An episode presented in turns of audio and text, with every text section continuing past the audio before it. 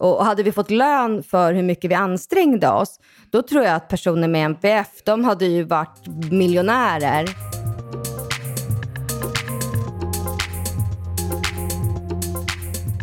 Välkommen till avsnitt 30 av ADHD-podden. I det här avsnittet så träffar jag Linda Svensson som är förskollärare men också utbildad idrottslärare. Eh, och vi kommer att prata om ADHD i skolan, eh, men från en lärares perspektiv. Vad kan man göra för att eh, på ett, bättre, eh, på ett bättre sätt anpassa för elever med NPF-diagnoser? Eh, och kräver det verkligen extra resurser? Eller finns det saker som man kan göra med hjälp av sitt egna engagemang och eh, kanske med hjälp av de tipsen som Linda kommer dela med sig av. Vi kommer även prata lite om fördomar eh, kring ADHD eh, och andra NPF-diagnoser i skolan. Eh, både från lärares håll, men också föräldrars håll och kanske eleverna självas håll. Eh, och Linda kommer även att berätta om sin egen ADHD-diagnos och eh, hur det har mottagits när hon har berättat om sin diagnos både för elever men också för kollegor inom skolan. Och sen vill jag avslutningsvis säga att sen vi spelade in det här avsnittet så har det hänt en del i Lindas liv och eh, jag vill bara förtydliga att det är Linda relaterar till i det här avsnittet eftersom att det spelades in för en lång tid sedan. Eh, under vissa partier då, handlar inte om hennes nuvarande arbetsgivare utan det handlar om erfarenheter på tidigare arbetsplatser. Men nu tycker jag att vi kör igång. Avsnitt 30 av ADHD-podden. Tack för att ni lyssnar.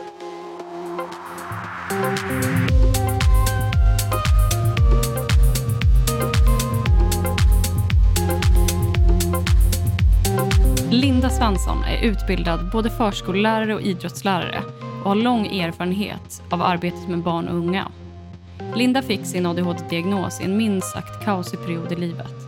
Det var i samband med att hennes dotter fick NPF-diagnos men också att hon blev sjuk i PANS, en ovanlig infektionsutlöst sjukdom som vände upp och ner på familjens liv. Förutom Lindas jobb som förskollärare idag är hon aktivt engagerad i både NPF-frågor men hon jobbar också hårt för att uppmärksamma och sprida kunskap om dotterns sjukdom PANS.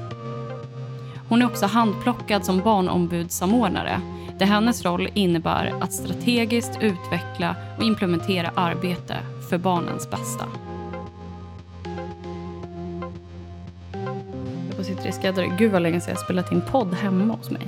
Mm. Alltså jag brukar alltid ut till gästerna. Mm. Men nu har ju du Nej, det hade ju blivit jättedåligt. Nej, men alltså, jag hade ju inte gått. Jag hade ju blivit skitdålig. Liksom. Ja. För du har ju hur många? Fyra djur. Två katter och två hundar. Det funkar inte. Alltså. Nej. Nej. Och det sjuka är att jag ska utsättas för allergi imorgon. Oh, eller när blir det? På lördag. Eh, men medicinerar du då innan? Ja, nej, men alltså dubbelmedicinering. Men jag ska mm. vara ute i, ett, typ i en loge Oj. med hästar och grejer. Oj att min pojkvän har 30-årsfest. Så att jag vet inte riktigt hur det ska gå. Men, men vad taskigt, varför har han det på en loge? Nej men alltså jag vet inte, jag bara känner så här. Han tänkte inte på det? Nej men han bara, men du kanske överlever. Han är lite av den filosofin att allergier är placebo. Men mm, han har börjat nej. förstå det här året att jag har verkligen allergi. Ja. För jag har ju så här eksem överallt. Då. Ja, men det finns ju mm, liksom tester att ta. Du, jag menar, ja, jag gör en bara... pricktest och se vad som händer. Mm. Är det hittepå? Nej, det tror jag inte. Exakt. Men välkommen till ADHD-podden, Linda. Tack så mycket. Och tack för att du ville komma hit ända till... Eh, jag bor ju faktiskt på andra sidan stan i jämförelse med dig. Mm. Eller? Ja, det typ. är det. Så jag uppskattar det väldigt mycket. Och vi ska ju prata om skolmiljön, eller skolan eh, generellt. För det är någonting som du har, du har jobbat inom skolvärlden egentligen väldigt ja. länge.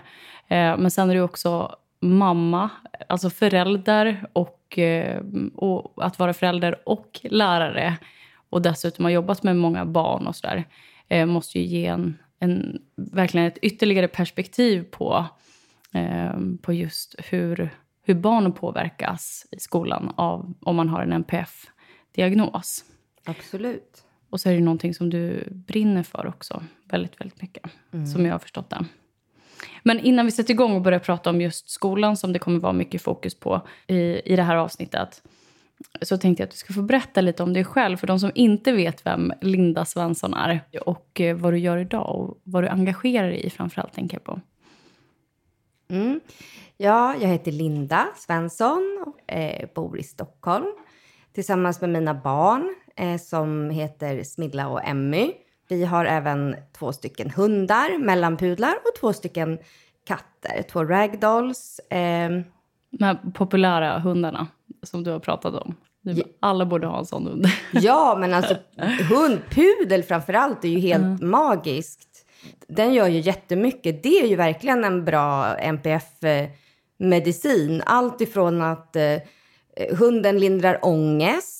Eh, den, den känner av när, när människan har ångest och är nära. Den eh, får ut den ångestfyllda personen, eh, till och med den ångestfyllda tonåringen på promenader. Mm. Den gör att du hamnar i sociala, sociala sammanhang som eh, kan vara helt spontana och som inte har fokus på människan utan på djuret, vilket kan göra att det är väldigt mycket lättare mm. att eh, men att komma ut ifrån eh, isolering. Men det ja, man måste ju gå ut med hunden. Liksom. Ja, mm. och då får man ju både lite lagom ja, med frisk luft, man rör på sig. Mm. Det är super. Jag tror jag såg det i Sofias änglar angående hunden. Mm. Att hunden kom till i ert liv i och med att Smilla blev sjuk. Mm. Stämmer det? Ja, det stämmer. Ja, och vill du berätta lite om, om mm. Smilla också som har som är sjuk i pans då, som det heter. Ja, men precis. Först kan jag säga då att eh, hunden kom till eh, när Smilla hade varit utan behandling för sin pans och eh, hon var alltså suicidal. Eh, det, vi, det var helt oklart om hon skulle bli bra eller ens vilja leva. Och eh, ja, där och då så bestämde jag att men vi ska skaffa en hund. Eh, och vi ska dela hunden med min pappa som var nybliven pensionär för att det ska liksom vara görbart. Och det är faktiskt så att eh, sedan hunden kom in i vårt liv, den första hunden då, då som är nu ett och ett halvt, så har inte Smilla självskadat en enda gång. Hon har ju såklart inte mått bra hela tiden, men mm. hunden är ändå en... Ja, den dämpar ångest, mm. gör den. Så. Och vad är pans för någonting? För de som inte vet ja. det. Ja, ja men PANS är eh, en sjukdom som det fortfarande forskas på eh, och som man inte har exakt klarlagt vad orsaken är. Men eh, man förmodar att den är infektionsutlöst eh, och man vet att det kan vara flera olika sorters infektioner, men man vet inte exakt vilka. Det skulle eventuellt kunna vara så att eh, väldigt svår stress eller trauma också kan vara en faktor för att få sjukdomen. Debuten av sjukdomen är väldigt plötslig. De flesta föräldrar som har ett barn med pans vet. Eh, ibland på klockslaget, men absolut på dagen när deras barn blev sjukt i pans. Mm. Eh, 28 maj 2015. Eh, ja, det är så? Ja. Mm. Så var det för Smilla. Ja, men man misstänker ju att det är en, en autoimmun sjukdom, men det finns ju inte helt klarlagt vetenskapligt ännu. Men det man kan säga är att när de här barnen, eh, deras immunförsvar fungerar inte, utan eh, istället för att immunförsvaret ska angripa virus och bakterier så angriper det hjärnan. Så när Smilla börjar tixa väldigt mycket eller um, må väldigt dåligt och så, då... Nu har vi ju lärt oss att nu är det förmodligen en infektion på gång. Eller så får jag liksom scanna av henne och se om hon har något så här nageltrång någonstans eller något infekterat sår eller någonting. Mm. För att så små saker triggar verkligen igång sjukdomen. De flesta av de här barnen som får pans är, blir väldigt aggressiva. Inte riktigt nåbara som ett barn som bara men, är väldigt, väldigt arg och frustrerad. De barnen kan man ju nå på ett eller annat sätt. Men när det är någon med pans så kan man inte riktigt göra det. Mm. Det, det är lite svårt att förklara, men det är precis som att de inte riktigt är sig själva. Det, är, det finns en norsk dokumentär där en pojke som är nio år som heter Axel beskriver sin sjukdom och han kallar den för monstret. Så han beskriver det som att när han är i ett sko, då är det, alltså det är inte han, det är ett monster. Mm. Och ja, för att ha stått bredvid Smilla och sett henne så kan jag verkligen tänka mig att Axels beskrivning stämmer väldigt bra. Och Det här är ju någonting som ert liv i familjen har handlat mycket om. Men mitt i det här så var det väl också så att du har fått din ADHD-diagnos? Eller var det innan det? Eller Nej, det, det var efter det. Det var så här, när Smilla kraschade 2015 och fick sitt jättesvåra suicidtvång eh, så fick hon också göra en NPF-utredning. Och eh, jag har ju alltid förstått att Smilla haft en annan aktivitetsnivå, en annan impulskontroll än andra. Och väldigt så här, snabb i tanken och idéer och väldigt, väldigt kreativ. Eh, så en NPF-utredning kändes helt rimligt och jag tänkte att men då var hon 12, nästan 13 när hon blev sjuk i pans. Eh, och då visste vi inte att det var pans. Och det är vanligt att tjejer, när de kommer in i puberteten, att de kraschar mm. psykiskt rätt ordentligt. Så att Smilla fick sin ADHD-diagnos i eh, november 2015. Och då började jag fundera på, eh, på mig själv. Mm. För det finns så många likheter mellan Smilla och mig. Och det är ju rätt genetiskt, mer ärftligt än, vad var det, eh, Lotta Borg Skoglund var det väl som sa att det var mer Mer ärftligt, ärftligt än... än, diabetes, ja. om jag inte minns fel. Jag tror mm. också det. Ja. Mm. Mm. Så. Ja. Hur var det då att, att få en diagnos i vuxen ålder, så att säga? Jätteskönt. Det var, det var en enorm lättnad. Var det. det tog väldigt lång tid att få göra en utredning. Det var frustrerande. Det var otroligt frustrerande. Samtidigt som Smilla var väldigt, väldigt svårt sjuk och hade... Ja, I den perioden som jag väntade på min utredning så hade hon ju totalt eh, 57 olika symptom på sin pans, bland annat synbortfall, hon kunde inte gå alltid, eh, hon kunde inte läsa, hon var, och hade mycket hallucinationer och jag ville bara göra min ADHD-utredning. Eh, det var ganska kaotiskt kan man säga. Men eh, när jag väl fick göra den så, jag gjorde den på ett ställe som var väldigt, väldigt bra. Och eh, det, var, det var skönt. Det var mm. sorgligt också. Det vart lite tårar när jag förstod vad, vad vissa misslyckanden har berott på. Eh, jag förstod mer om mig själv. Det var väldigt mycket skratt också. Väldigt mycket skratt. Mm. Eh, och, och en lättnad. Mest en lättnad. Mm. Det landade i en lättnad i alla fall. När du säger misslyckanden, alltså, kan du ge exempel på vad du har insett nu i efterhand att det kanske berodde på din ADHD? Ja, men alltså jag har ju klarat av eh, grundskola och gymnasium och jag höll på med tävlingssimning och vattenpolo och tog ett års uppehåll efter gymnasiet och jobbade och sen in på lärarhögskolan och idrottshögskolan. Så jag har ju liksom lyckats, vad ska man säga, med, ja, med studier och med arbete. Jag har alltid haft jobb och, och sådär. Så och jag har ju liksom inte, jag har inte knarkat eller haft något missbruk eller något så här självskadebeteende. Aldrig någonting sånt. Men däremot så eh, tror jag att det kan vara min ADHD som har gjort att jag har en väldigt vad ska man säga, stark känsla för rättvisa på något sätt, eller att folk ska bli bra behandlade.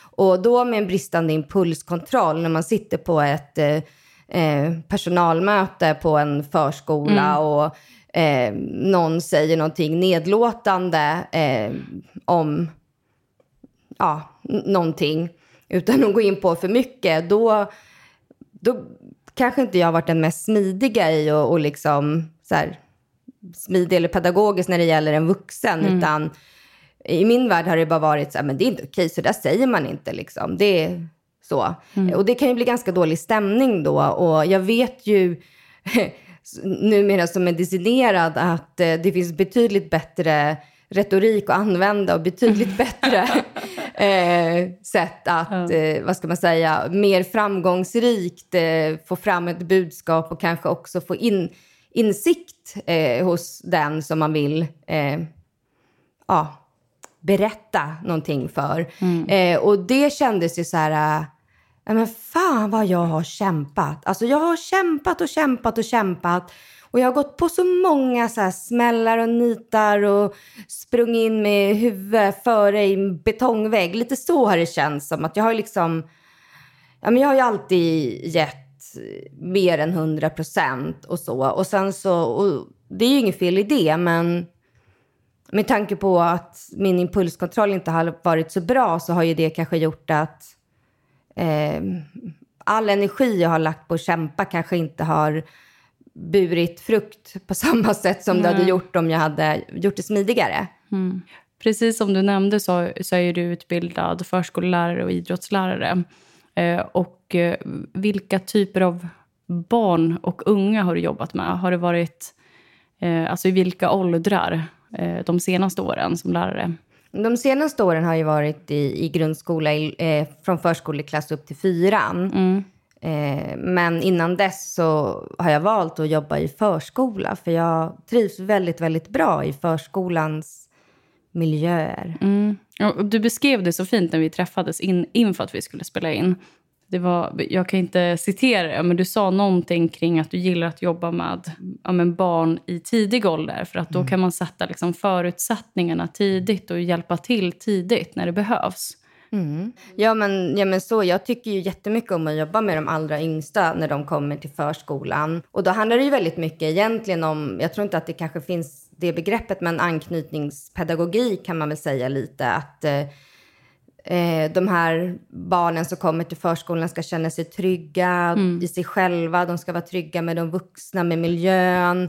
Jag menar att de ska få, få växa och må bra och inte mm. mötas av eh, att misslyckas lyckas eller så, utan att vad ska man säga, man får vara med på deras resa. Mm. i hur de får lära sig att vara i sociala sammanhang och i förskolans miljöer och så. Mm. Jag tycker det är jättespännande. Du, du nämnde också att du har ett minne av när du kom i kontakt med liksom, alltså begreppet MPF första gången. Eller ett minne av en pojke, tror jag. Ja. Vill du berätta om det? Var det i förskolan? Eller var ja, det var ju när jag själv var sex, Eh, sju år hade jag nog fyllt då, för att jag är ju så fruktansvärt gammal. Så jag började i skolan när jag var sju. Mm. Och då fanns det ingen förskoleklass heller, mm. 81. Eh, men på min förskola då, då, så, som alla andra förskolor på 70 80-talet så hade man ju såna här skolförberedande grupper med alla skolbarnen. Och eh, eh, i min grupp fanns det en pojke som jag tyckte jättemycket om att leka med. Och han, nu när jag är vuxen så kan jag tänka tillbaka på att han fick ju väldigt mycket skäll. Eh, han har säkert en ADHD-diagnos, eh, skulle jag kunna tänka mig. Eh, men för honom var det väldigt svårt att koncentrera sig och vissa så här finmotoriska eh, övningar var jättesvåra. Och man skulle sitta där i ett litet rum och vara duktig eh, och, och göra massa saker i det här bravoblocket, Bravo-blocket som det hette. Och han misslyckades ju, eh, eller ville inte eller gjorde inte. Och ja, jag gillar ju min förskola jättemycket. Det var absolut ingen dålig förskola. Den var superbra, men eh, ja, man visste ju inte så mycket om eh, MPF då. Eh, så han fick ju eh, sitta mycket längre än vad vi andra fick göra, för att vi blev ju klara och gick ut. Och det där förstod ju jag att eh, han fick ju inte hjälp, han skulle ju göra själv. Så att jag började hjälpa honom i smyg när inte fröknarna såg. Så han skulle bli klar. När du var sju år? Ja. Mm. Och så fick han gå ut och leka. Och det var, jag jag har ingen minne. Jag minns ju precis hur, hur det såg ut i rummet och hur det såg ut utanför mm. på gården och så.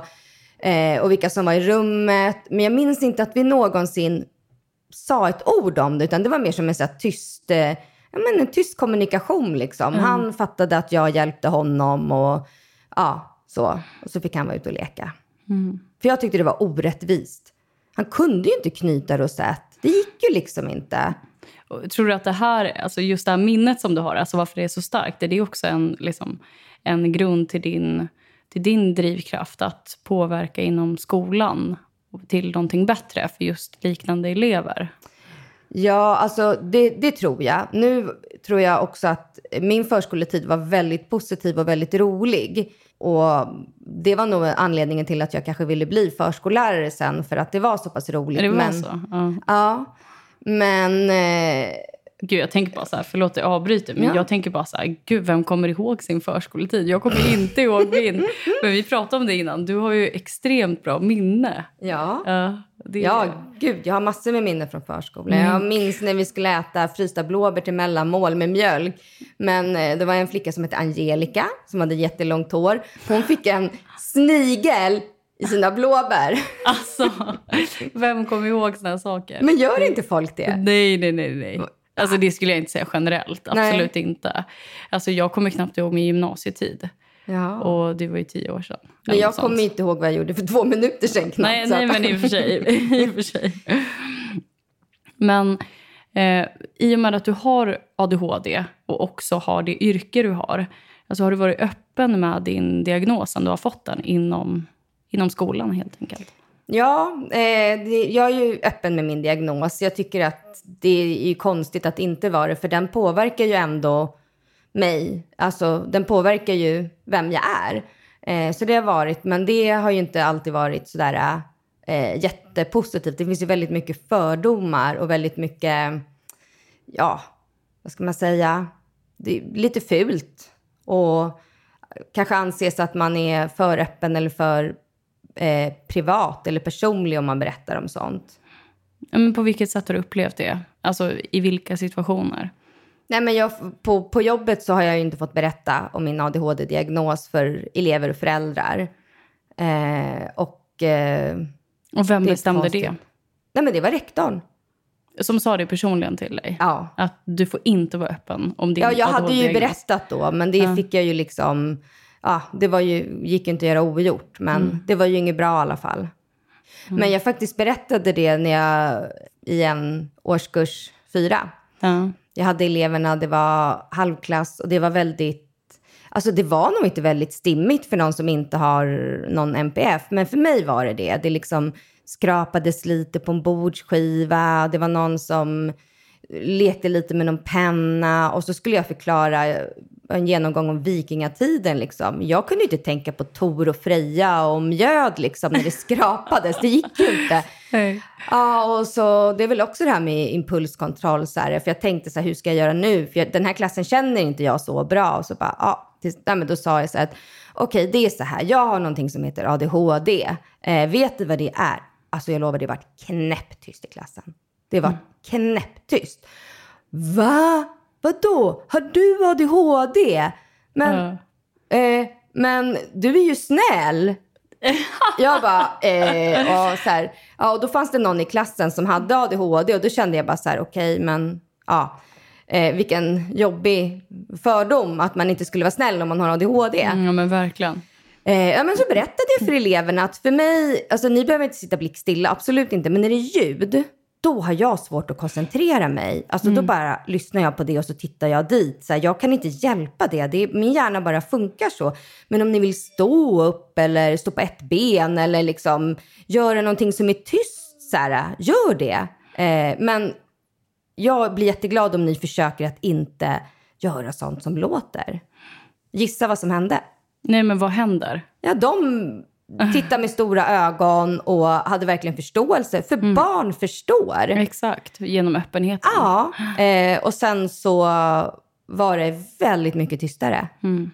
Och då tackade jag dem så jättemycket för att jag tyckte de var superschyssta. Men jag tänker bara att hur kan inte öppenhet vara positivt? Alltså jag, jag har erfarenhet genom den här podden då av personer som skriver till mig och berättat att de just är lärare och själva har diagnosen. Och där öppenheten faktiskt har bidragit till ett mycket bättre samspel med eleverna. Eh, men, men också, alltså, en- det bidrar ju till mindre stigmatisering kring ADHD. Eh, så att, ja. Ja, men både elever och elevers föräldrar har ju uppskattat det otroligt mycket. Exakt. Om du kan liksom pinpointa det, men finns det några positiva delar av din ADHD som, eh, som bidrar till att du är en bättre lärare? Absolut. Uh, jättemycket. Jag är jätteglad att jag inte är neurotypisk. Eh, faktiskt. Eh, även om det är jobbigt att ha ADHD många gånger så har jag ju en mycket större förståelse för eleverna. Jag radar inte upp barn på led om det inte är så att det är absolut livsnödvändigt. Då förstår jag att vissa kanske inte mår bra av att stå i mitten där det är trångt för att det är obehagligt eller Ja, men jag förstår att långa genomgångar gör att de typ bara vill så här, dråsa ner på golvet och spela döda. Eh, ja, men jag, jag tror att det är bra. Och sen så, jag vet inte om det är ADHD som gör att jag är ganska barnslig. Eh, men utifrån min erfarenhet så personer med ADHD är oftast ganska så här, äh, skojfriska och lite så barnsliga och så. Och det gillar ju barn. Mm. Och uppfinningsrik också sådär att men om det är någonting som eh, kanske är... Ja men vi hade en klass, eh, förskoleklass, och skulle de sitta i bänkarna 8 och 15 på morgonen. Alltså det är nästan, borde vara olagligt att trycka ner sexåringar i skolbänkar 8 och 15 och prata om veckodagar och hur många dagar de har gått i skolan och vem som har namnsdag. Mm. Alltså, det, de, de är liksom inte konstruerade så, varken i kroppen eller i, i hjärnan. Eh, och då var det så bra, då hade ju vi våran lilla barack som vi var inhysta i, var på en fotbollsplan. Mm. Eh, så då bestämde vi, jag och min kollega, att eh, nej, men vi gör så här att de som vill börja ute börjar ute. De som vill börja inne, de börjar inne. Och inne, då är det liksom, man kan inte dra igång och, och liksom leka jättestora rolllekar, utan då är det nog lugnt inne vid sin bänk. Typ Mm. läsa, rita så. Eh, och det vart ju otroligt positivt så. Mm. Och det tror jag lite är ADHD, att man, ja, men man är så lite lösningsfokuserad Mm. och så här, okej, ja men vi provar det här. Så. Men, nej, men jag tror att min ADHD, den eh, har verkligen haft för bra saker med sig i jobbet. Mm. Det tror jag. Och också i föräldrakontakten, tror jag. Ja, men det tänker jag. För på tal om det här du sa tidigare, att ja, men, eh, kanske har det inte varit så bra med impuls, eh, alltså bristande impulskontroll på, eh, alltså i jobbet, att man har sagt det man tycker och sådär. Men Mm. eh, i kontakt med föräldrar till exempel kan ju det vara fullständigt avgörande. Att man vågar ta upp de här diskussionerna kanske som är jätteviktiga för barnet. Eller att man Mm. eh, kanske vågar vara pushande, tänker jag som lärare. Ja, men jag, men jag tror att det kan vara mycket så där, bara en sån sak som, jag menar, på mitt jobb då så var det så att klassrumsdörren skulle stängas 8.15 och de som kom för sent skulle vänta utanför. Jag vägrar göra något sånt. Jag tycker inte att man gör det, utan i de bästa världar då kommer alla på exakt utsatt tid, men den världen tror jag inte existerar. Kanske i Nordkorea, jag vet inte, men eh, inte i Sverige. Jag har inte Nej. mött en, en arbetsplats eller en enda barngrupp eller skolklass där alla har kommit i tid hela tiden varje dag. Eh, och eh, jag vet ju att det är väldigt eh, populärt bland kollegor att eh, pekpinna föräldrar för att de är sena och berätta hur dåligt det blir för klassen och det är synd om deras barn och, och så. Och jag är helt övertygad om att alla människor vill komma i tid. Det är inte någon som kommer för sent för att jävlas. Så, och det tror jag har varit skönt för föräldrar att eh, när, när jag har varit eh, pedagogiskt ansvarig så då är det inte massor med mejl om sånt eller så här, eh, pekpinnar om att de kommer för sent eller så. För att, ja, vi har viktigare saker att prata om. Exakt. Till exempel om barnen haft en bra dag. Det är ju mer relevant tycker jag än om eh, lillebror låg och skrek i hallen och inte fick på sig skorna så att de kom två och en halv minut för sent. Så. Eller att man glömde gympapåsen. Jag Ja. känner bara så här, det kommer Ah, vara min gud. framtid. Ja, men det, och det är ju också en sån här sak i förskoleklass. Måste barnen byta om? Är det viktigt att de byter om? Är det viktigt att de duschar? Eller är det viktigt att de rör på sig? Jag tycker att det är viktigt att de rör på sig. Exakt. Men det kan man tycka olika om i ett lärarkollegie.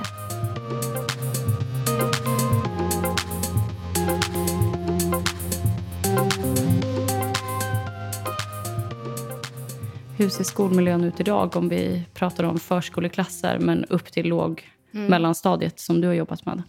Jo, men jag tror att idag så varierar skolmiljön otroligt mycket.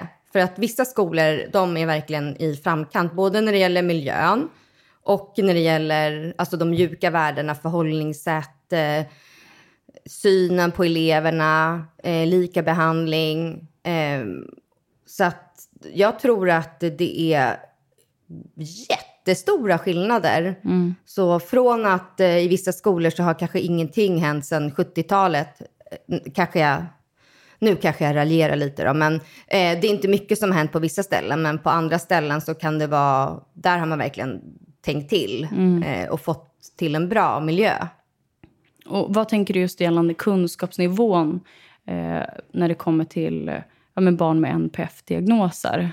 Vad har du, vad är dina erfarenheter, vad har du upplevt? Ja, men, alltså, lärare eh, generellt sett är otroligt dåliga på att veta om MPF. Eh, alltså, man, man tror ofta att eh, alla som är autistiska älskar gamla tåg och bara äter vit mat och går på tårna. Mm. Ja. Och med ADHD så tror man att det är mest är pojkar och att man slåss om man har ADHD. Och att man kanske inte riktigt här, kan lära sig lika bra som andra. Så, eh, jag tycker det finns jättemycket fördomar faktiskt. Mm. Låg kunskap. Sen finns det de som kan jättemycket också. Mm. Och, och, det är ju så också att det, det ingår inte särskilt mycket utbildning om MPF eh, när man utbildar sig till, till lärare. Och det är ju jättemånga lärare som hör av sig till podden och efterfrågat ett sånt här avsnitt där, Mm. där jag pratar faktiskt med en lärare. Och jag har ju haft ett avsnitt med Peppe tidigare som pratar om, om skolan och sådär. Eh, men jag tycker ju att det behövs fler avsnitt om just det här ämnet. Och det många lärare efterfrågat det är just att de har väldigt få liksom, timmar eh, att på, på sin egen fritid egentligen eh, hitta kunskap och information om tips eller strategier som man kan använda sig av just för att skolan själv verkar sakna resurser.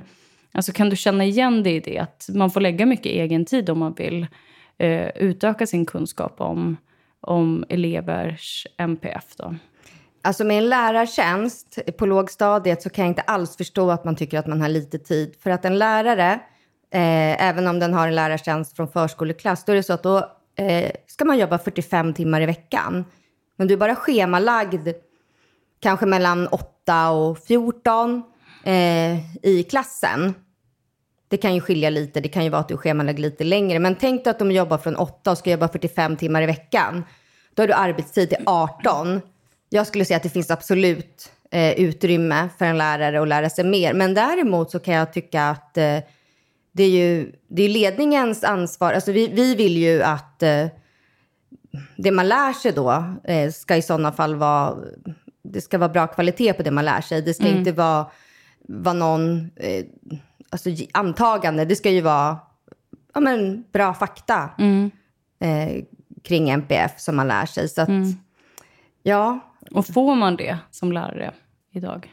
Upplever du att... Det är väldigt, väldigt olika. Eh, när jag jobbade inom förskolan, och det är ju fyra år sedan jag slutade jobba inom förskolan, men jag jobbar på en fantastiskt bra enhet i Rågsved, Snösätra i södra Stockholm.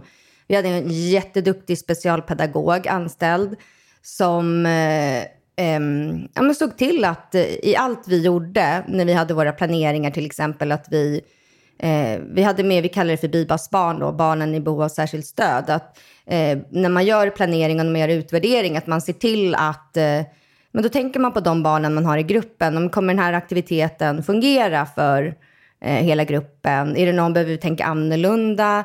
Eh, är det biblioteksbesök? Okej, men då, kanske, då ska vi inte gå i helgrupp. Då kanske det är så att de här kan gå i halvgrupp och sen så måste några gå max eh, tre stycken. Jag menar att man Ja, men just det här att man, vad ska man säga, varje lärare och varje barngrupp kan inte uppfinna sitt eget sätt. Mm. Det kanske man gör för att det inte finns ett generellt sätt på arbetsplatsen, men just att ta ett, eh, men ha ett utvecklingsarbete som är medvetet på förskolan eller skolan för att säkerställa att man verkligen jobbar specialpedagogiskt. Och det behöver man inte göra bara med dem med diagnos. Specialpedagogiskt eh, arbete, det är det ingen som far illa av.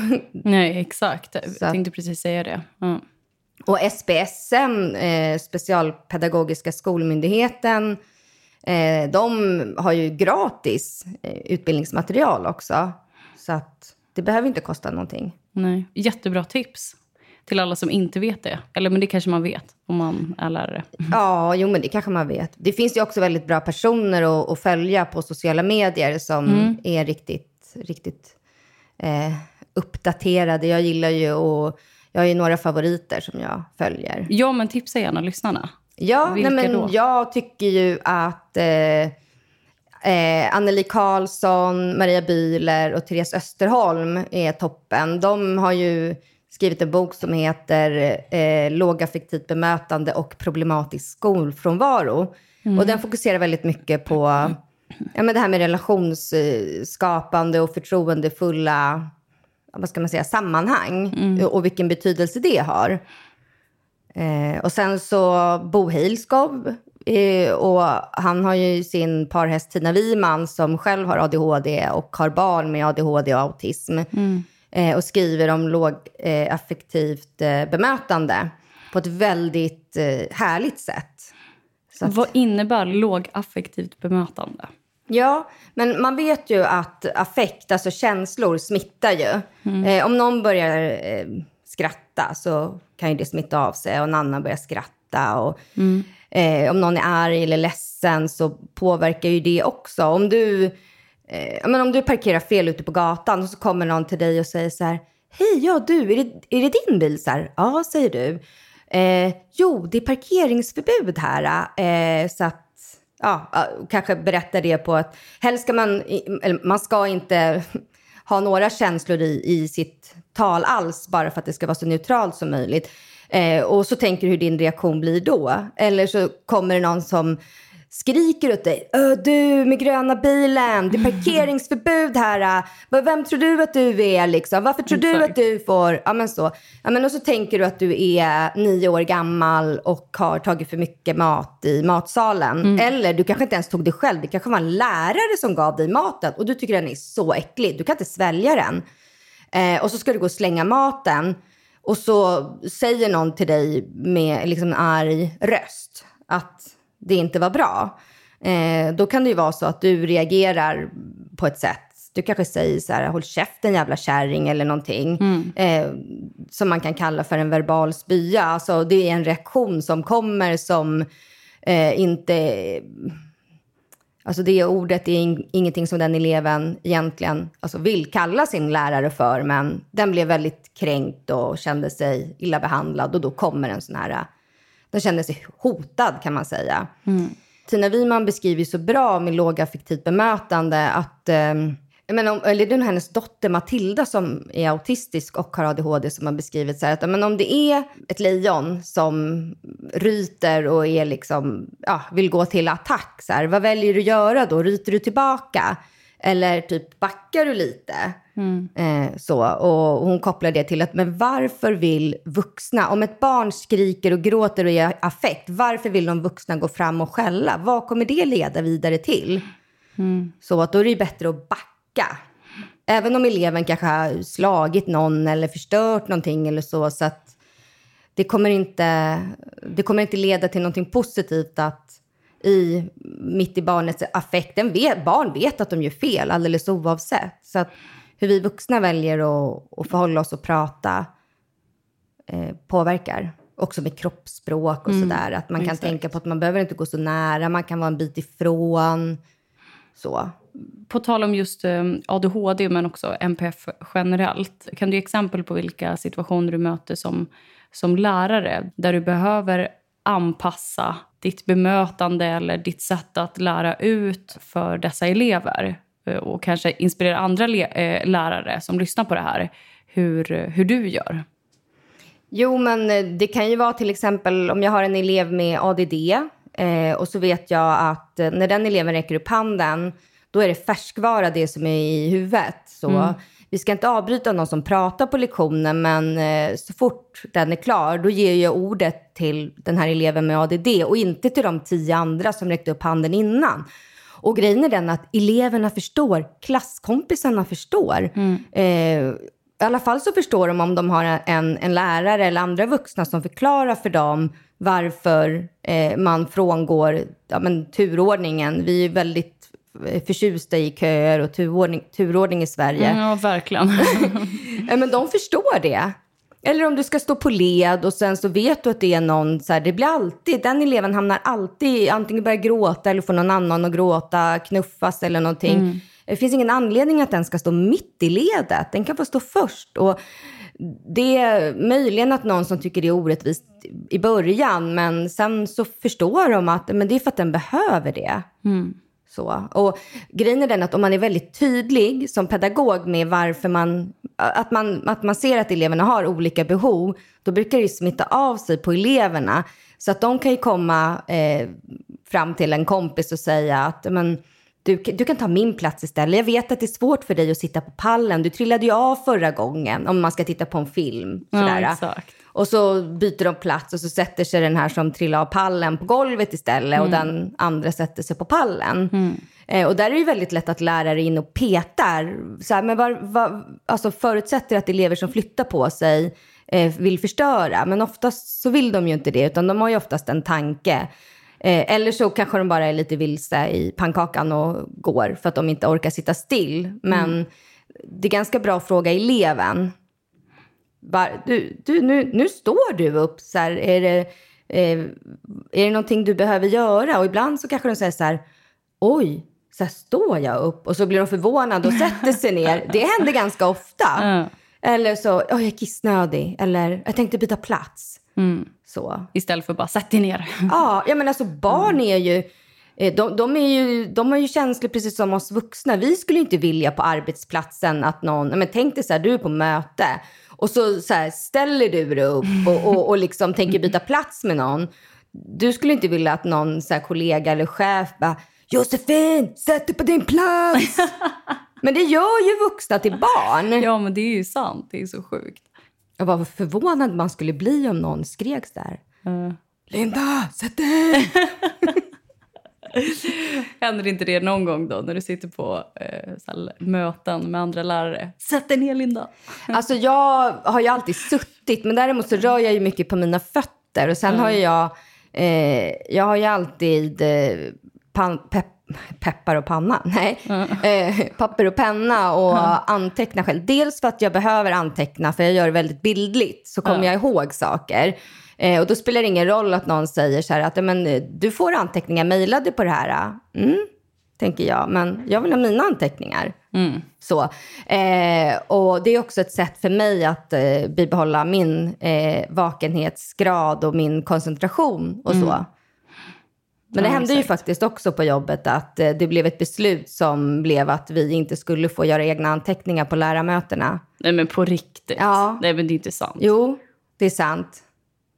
Men va, äh, Ja, då blev jag jättekränkt. Och då hade jag inte fått min diagnos ännu på papper och jag hade inte börjat medicinera. Så det vart ju en ganska... men det känns ju bara helt orimligt. Alltså, Ja. så här, varför inte? Ja, men jag... Det, det är ett sätt att ta in saker. Precis som att man sitter på en föreläsning Ja. eller, på, eller på ett möte tänkte jag säga. Men Ja. får alltså inte anteckna på möten. Ja, nej, nej, för det var ju en sekreterare som gjorde det och eh, man ska respektera den som pratar och inte sitta och så här, kluddra i, Men i block. Ja, men jag, då blev jag... Det var bisarrt. några mer så här, saker som sades innan som kändes väldigt kränkande för mig. Så till Ja. slut så rann det ju över och ja.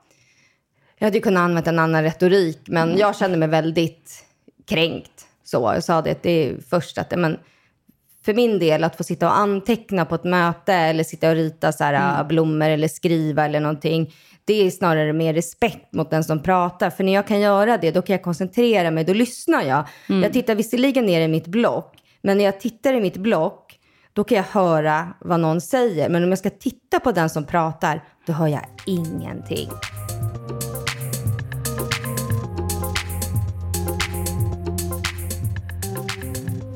Om man är lärare och lyssnar på det här avsnittet och själv har en skolklass där, man, eh, där det finns barn som eh, har olika typer av svårigheter eller utmaningar, eh, kanske genom ADHD eller någon annan diagnos eller, eller någonting annat. Vad kan man göra som lärare för att, för att få till själva miljön i klassrummet eller i de klasserna man jobbar med, om man jobbar med flera klasser? Men allting bygger ju på att du, alltså hur bra miljö du än har och hur mycket resurser du än har och hur fina pilatesbollar du än har och hur bra bildstöd du än har. Om du inte har förståelsen för NPF, om du inte har, alltså du måste ha en, alltså ett ett genuint intresse av varje unge. Eh, och ja, men, att, att vilja se och förstå varje unge. Eh, du måste göra det för att annars så, jag menar, de flesta barn funkar ju ändå, men alla gör ju inte det. Eh, och det kommer ju påverka resten av klassen. Så att eh, jag har egentligen bäst eh, exempel från förskolan. Eh, vi jobbade med någonting som heter Superhjälparna. Ja, det berättade Och- du för mig om ja. tidigare. Alltså så magiskt. Och så himla enkelt. Grejen är den att det behöver inte vara så himla komplicerat hela tiden. Utan, men alla människor vill ju bli sedda på något sätt och respekterade. Och menar att in, man, blir man kränkt, känner man sig missförstådd eh, så kanske man förstör eller blir ledsen eller drar sig undan eller så. Eh, men jag och två kollegor, vi fick en, en barngrupp som hade bytt personal väldigt mycket. Och det var rörigt, det var riktigt rörigt. Eh, och ja, men, vi behövde ju att det skulle bli en positiv stämning i gruppen. Så när andra höll på att planera så projekt, de skulle jobba med vatten och kottar och vad allt det nu var, liksom, så tänkte vi att nej, men vi ska jobba med alltså, vänskap på något sätt. Så här, ja, superhjälparna blev det. Eh, och eh, det var ju för att eh, lyfta fram alla positiva situationer. Eh, och försöka att inte säga nej och inte liksom hålla på och ja, men försöka liksom ligga steget före. Och det gör man ju alltid. Men eh, vi hade en stor vägg där det stod superhjälparna jättestort. Och eh, vi ville ju att alla barn på avdelningen skulle vilja vara superhjälpare. Så. Och i superhjälparna så fanns det ju verkligen en status. Att vara någon som... Det kunde vara en liten som hjälpte en stor, en stor som hjälper en stor. Alltså vad som helst. Man kan hjälpa en förälder eller... Ja, så. Och sen så var vi ju framme med, med kameran och eh, fotade olika... Eh, och, och var det någon då som kanske egentligen gjorde lite mindre superhjälparsaker, ja, men då var det liksom tio bilder till och varje gång så bara bra, du är en riktig superhjälpare. Om det hände något så kunde eh, till slut så kunde ja, men en treåring ropa över halva gården när den ser att någon snubblar. Här har ni en riktig superhjälpare! Och sen så bara springa så här med, med så här, armen och handen knuten som en så här, superhjälte över gården.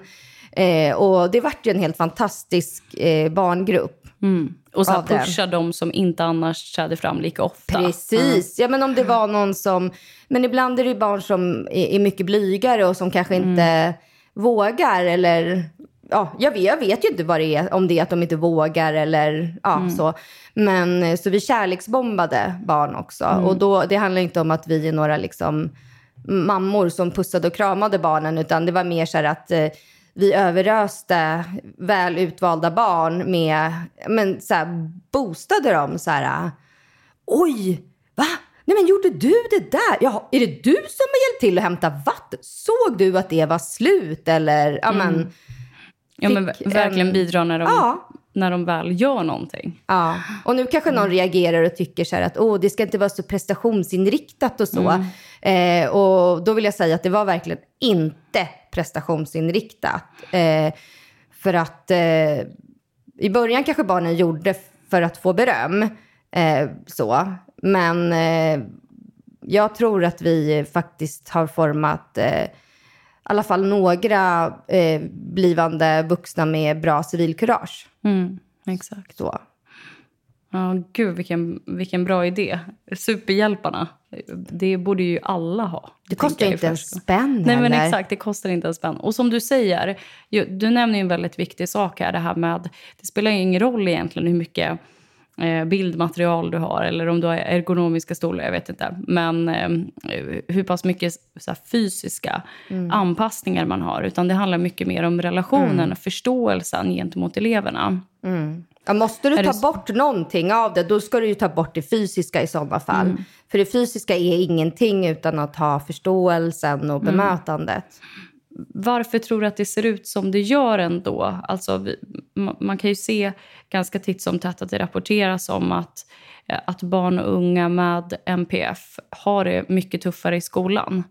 Alltså, är det brist på förståelse och kunskap från lärarna eller vad, vad tror du att det beror på? Men det är delvis är det ju brist, men det är ju inte allt. Eh, jag tror att eh, den läroplanen vi har nu och betygskriterierna och de olika matriserna är inte, alltså de är inte positiva för eleverna. Att hela tiden från du går i förskoleklass få veta eh, vad målen är eh, som du ska uppnå, även om de är väldigt lågt ställda, eh, så är det ändå att vi, vi hela tiden i skolans värld formulerar saker som barnen ska kunna, alltså förväntningar vi har på dem. Och jag tror att eh, hur enkla de än är, så vi vet inte vad det är som slår rot och gror i deras inre. Hur mm. de funderar på, på framtiden eller på nästa krav eller... Ja, jag, mm. jag tror att det är negativt mm. faktiskt. Vad ser du för konsekvenser alltså på längre sikt eh, med att, att alla barn inte får liksom, rätt anpassning alltså i skolan? Från, både från förskolans perspektiv men också låg och mellanstadie. Nej, men jag tror ju att, men man ser ju att psykisk ohälsa ökar hos unga. Jag tror att det kan vara en del av det. För eh, ja, vi, vi har ju, även om skolan alltid har ställt krav och indirekt ska i skolan ställa krav, men skolan ska ju framför allt eh, eller krav, jag vill inte säga krav och förväntningar, men mm. det, är, det, finns ju en mening med skolan, det är att man ska lära sig saker liksom. Och det kan mm. vi inte komma ifrån, men man kan ju lägga fram det på så olika sätt. Mm. Eh, så. Och frågan är ju hur vad, vad, som är mest framgångsrikt. Eh, ja, men tänk om du jobbar på en arbetsplats och så säger någon så här att ja, men, du kan tjäna, tjäna 10 000 i månaden, 20 000 i månaden eller 30 000 i månaden och då ska du göra det här och det här och det här. Mm. Och så har alla samma förutsättningar. Och har du så här, äh, autism eller ADHD, då kanske det är så att men, du får alltid 10 000 i månaden medan någon gör saker en tredjedel så länge som dig och får 30 000 i månaden. Det är mm. ju alltså, det är inte schysst. Nej, exakt. Och väldigt bra metafor, eller så här, liknelse eh, för ja, men, när man har utmaningar med någonting. Mm. Ja, men mm. ansträngningen är ju lika stor. Liksom. Mm. Eller förmodligen är den tio gånger större Exakt. hos den. Och hade vi fått lön för hur mycket vi ansträngde oss, då tror jag att personer med oh, NPF, de hade ju varit miljonärer. Ja, verkligen. Gud, det har jag aldrig reflekterat över.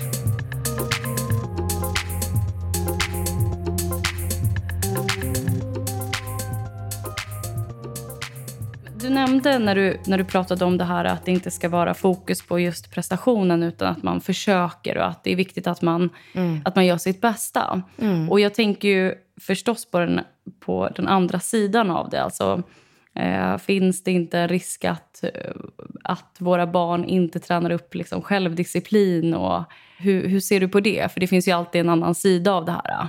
Ja, men jag tänker, vad är självdisciplin? Liksom? Vad är det? Jag tänker, barn vill ju lyckas. Alltså de sociala koderna förstår barn ganska så tidigt och de förstår mm. att vissa beteenden inte är önskvärda och så. Mm. Jag är helt säker på att barn gör så gott de kan eh, och är det bra förutsättningar så då kommer de att lyckas och göra sitt bästa. Mm. Jag tror att det är vi vuxna som kanske ska ha lite bättre självdisciplin. Så att barnen får bättre förutsättningar. Mm. Du känns ju som en så kunskapsbank på vad man kan, vad man kan göra för att, eh, ja, men för att hantera olika typer av elever i skolan. Om vi fokuserar på, för du har ju gett massa olika exempel eh, tidigare som jag pratat om. Men om vi fokuserar på låg och mellanstadieelever vad kan du ge för konkreta tips till lärare? Alltså saker man kan implementera redan ja, men imorgon eller nästa vecka i skolan för att, för att det ska vara mer anpassat för personer med eller för elever med till exempel ADHD eller annan NPF-diagnos. Eh, man kan ju intryckssanera, det kostar ju ingenting. Man kan ju tänka sig att eh, alla intryck eh, som syns i miljön, alltså teckningar, arbeten, planscher.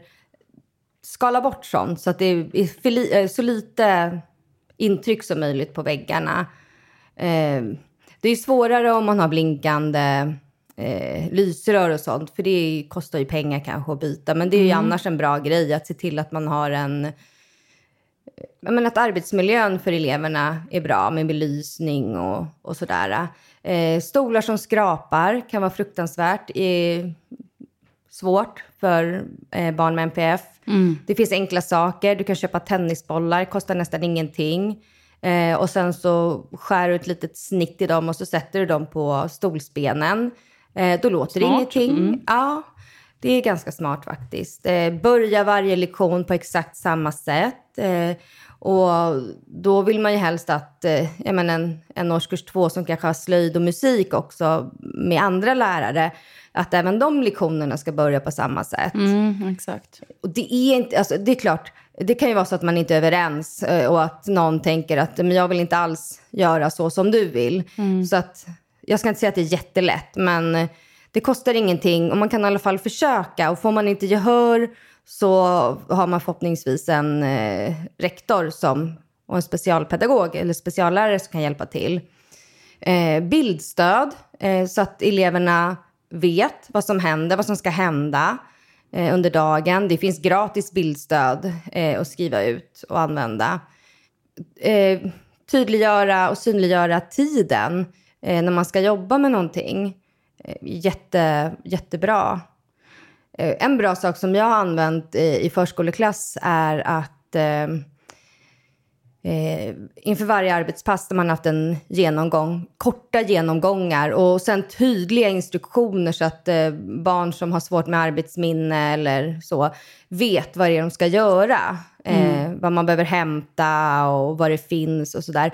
Eh, och... ehm, För det kommer jag ihåg själv i skolan. Alltså att det var vissa lärare bara som skrev upp på tavlan. Typ ett, två, tre. Alltså vad det var man skulle göra. Ja. Och Kanske- det här med bilder, det ska man inte göra bara på låg och mellanstadiet. Det ska man göra på högstadiet också. Sen har vi varit inne lite på det här med fördomar. Du berättar bland annat om, eh, om att du inte har kunnat vara öppen med din ADHD-diagnos som, som lärare. Och vi diskuterade lite kring att det finns fördomar mot, mm, om ADHD, bland annat, då, eh, inom ditt yrke. Men kan du ge andra exempel på fördomar i skolan? Alltså både från föräldrar eller andra lärare eller andra, kanske elever också? Ja, men absolut. Eh, jag vet nästan inte riktigt vad man vågar säga i en podd så här, men eh, utan att hänga upp särskilda personer så händer det ju att lärare uttalar sig ganska nedlåtande. Så här, att ja, men, om en elev har fått ADHD och så bara, ja men det måste ju den där föräldern ha också. Så som den beter sig. Sånt blir jag tokig på. Jag klarar inte av att höra sånt, men sånt händer. Eh, och sen så också att lärare eh, kan vara väldigt eh, angelägna att elever börjar medicinera. Och på något sätt så känns det som att lärare kan tro att det är en quick fix. Men jag vet ju, alltså nu har jag haft tur med min medicinering, men min dotter, eh, hon provade tre olika mediciner utan att någon funkade. För att hon fick så himla mycket biverkningar. Så det är verkligen ingen, eh, det är ingen quick fix med medicin. Jag är verkligen för medicinering. Den har varit fantastisk på mig. Jag önskar att min dotter hade haft samma eh, möjligheter till medicinering. Men eh, där är det ju väldigt bra om man som lärare inte är för alltså, pro-medicinering. Eh, utan, eh, för det är någonting som måste växa fram. För det finns ganska mycket fördomar kring medicinering. Som föräldrar, alltså föräldrar som, har ett, som får ett barn som får en ADHD-diagnos eh, får ju höra att eh, ja, nej men alla har rätt att vara som de är och alla får fungera som de fungerar och inte ska väl du ge ditt barn knark? Ja, nej men det där, det, det är ju amfetamin och vem vet vad som händer om tio år? Så här. Och då skulle jag vilja säga så här, jo men det vet vi ju kanske att eh, om man inte medicinerar eller ens får en diagnos, eh, ADHD,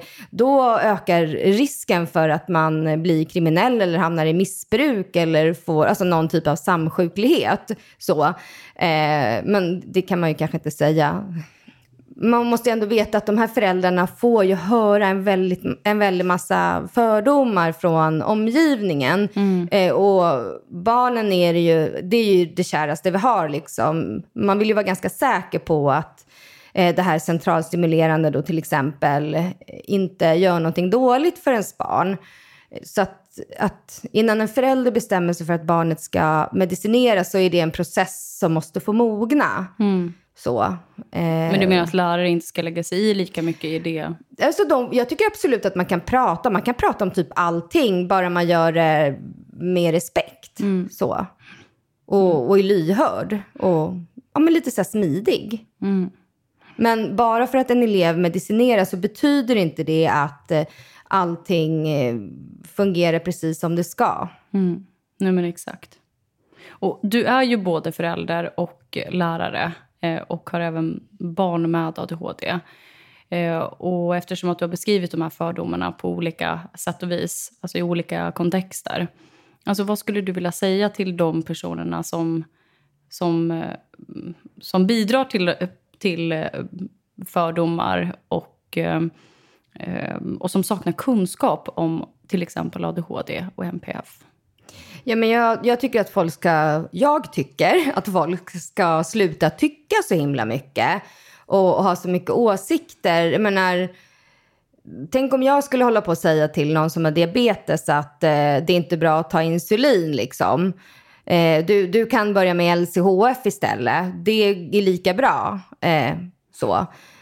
Inte ska du hålla på med, med insulin hela livet. Eh, för det är ju så folk pratar om ADHD-medicin ibland. Att ja, men det är inte bra och då blir man beroende och vem vet hur det påverkar och så.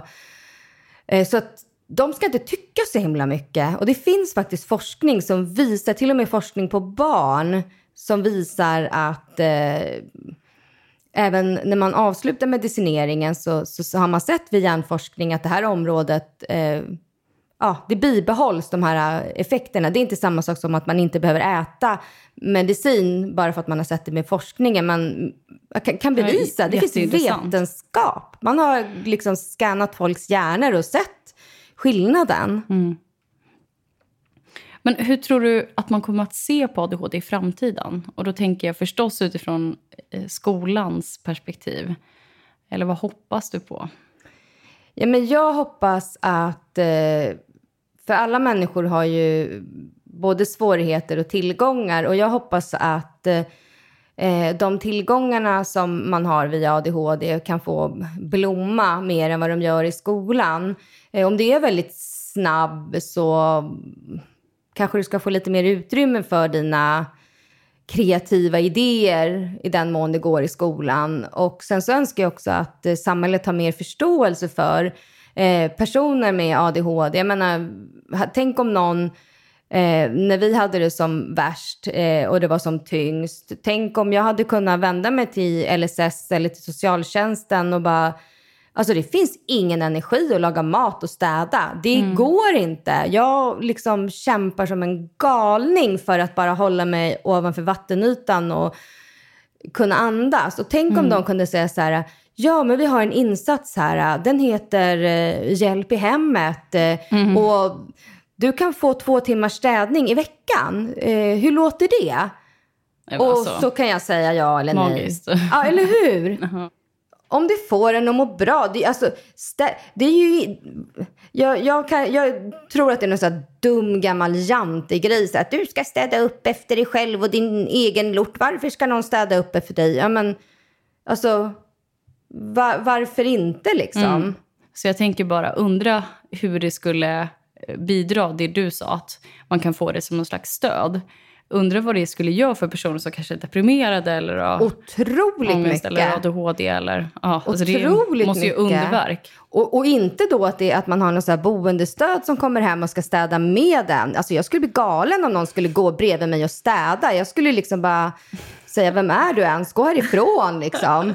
Nej. Oh, Jag menar, alltså bara den känslan att komma hem och ens hem är städat. Och eftersom man blir så otroligt trött när man har ADHD. Mm. Även fast folk tror att man är så pigg hela tiden. Men mm. det är ju för att det bara ser ut så. Mm. Eh, och men att få komma hem till ett hem som är i ordning och som är rent. Det är alltså, det är nej, ju magi. Ja, nej, det är magi. Alltså det är nästan riktigt. lite så här religiös upplevelse. Mm. Om man, nu är inte jag religiös då, men kanske. Ja. men du, tack så jättemycket för att du har varit med i podden och bidragit med, dina, ja, med din kunskapsbank. Jag känner bara så att det borde finnas en eh, lärare Lindas kunskapsbank om vad du kan göra i skolan för, för eleverna. Du borde starta upp det, helt enkelt. Ja, jag är lite inne i mitt pan, pans... Eh, pansarbete. Ja, Men, du, har, du har ju mycket projekt. Mm. Och men det har jag. Vill du ge en uppdatering till lyssnarna hur du engagerar dig i det här med PANS och vad som händer härnäst? Vad är aktuellt? Nej, men jag jobbar ju med Pansinfo och jag håller på att bygga upp en hemsida kring eh, Pansinfo där det ska vara mer tillgängligt med information och också hur man som lärare kan göra om man har en elev med Pans. Det är inte så ovanligt som vi tror.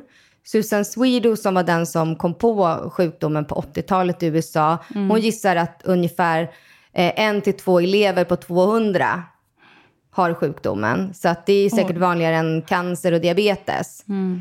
Så. Eh, ja, nej men... Ja. Ja, men tack så jättemycket Linda för att du kom hit. Tack för att jag fick komma. Det har gått fort. Ja, men jag vet. Det bara sprang iväg. Fast ändå Ja. har vi suttit här ett tag med lite pauser och grejer.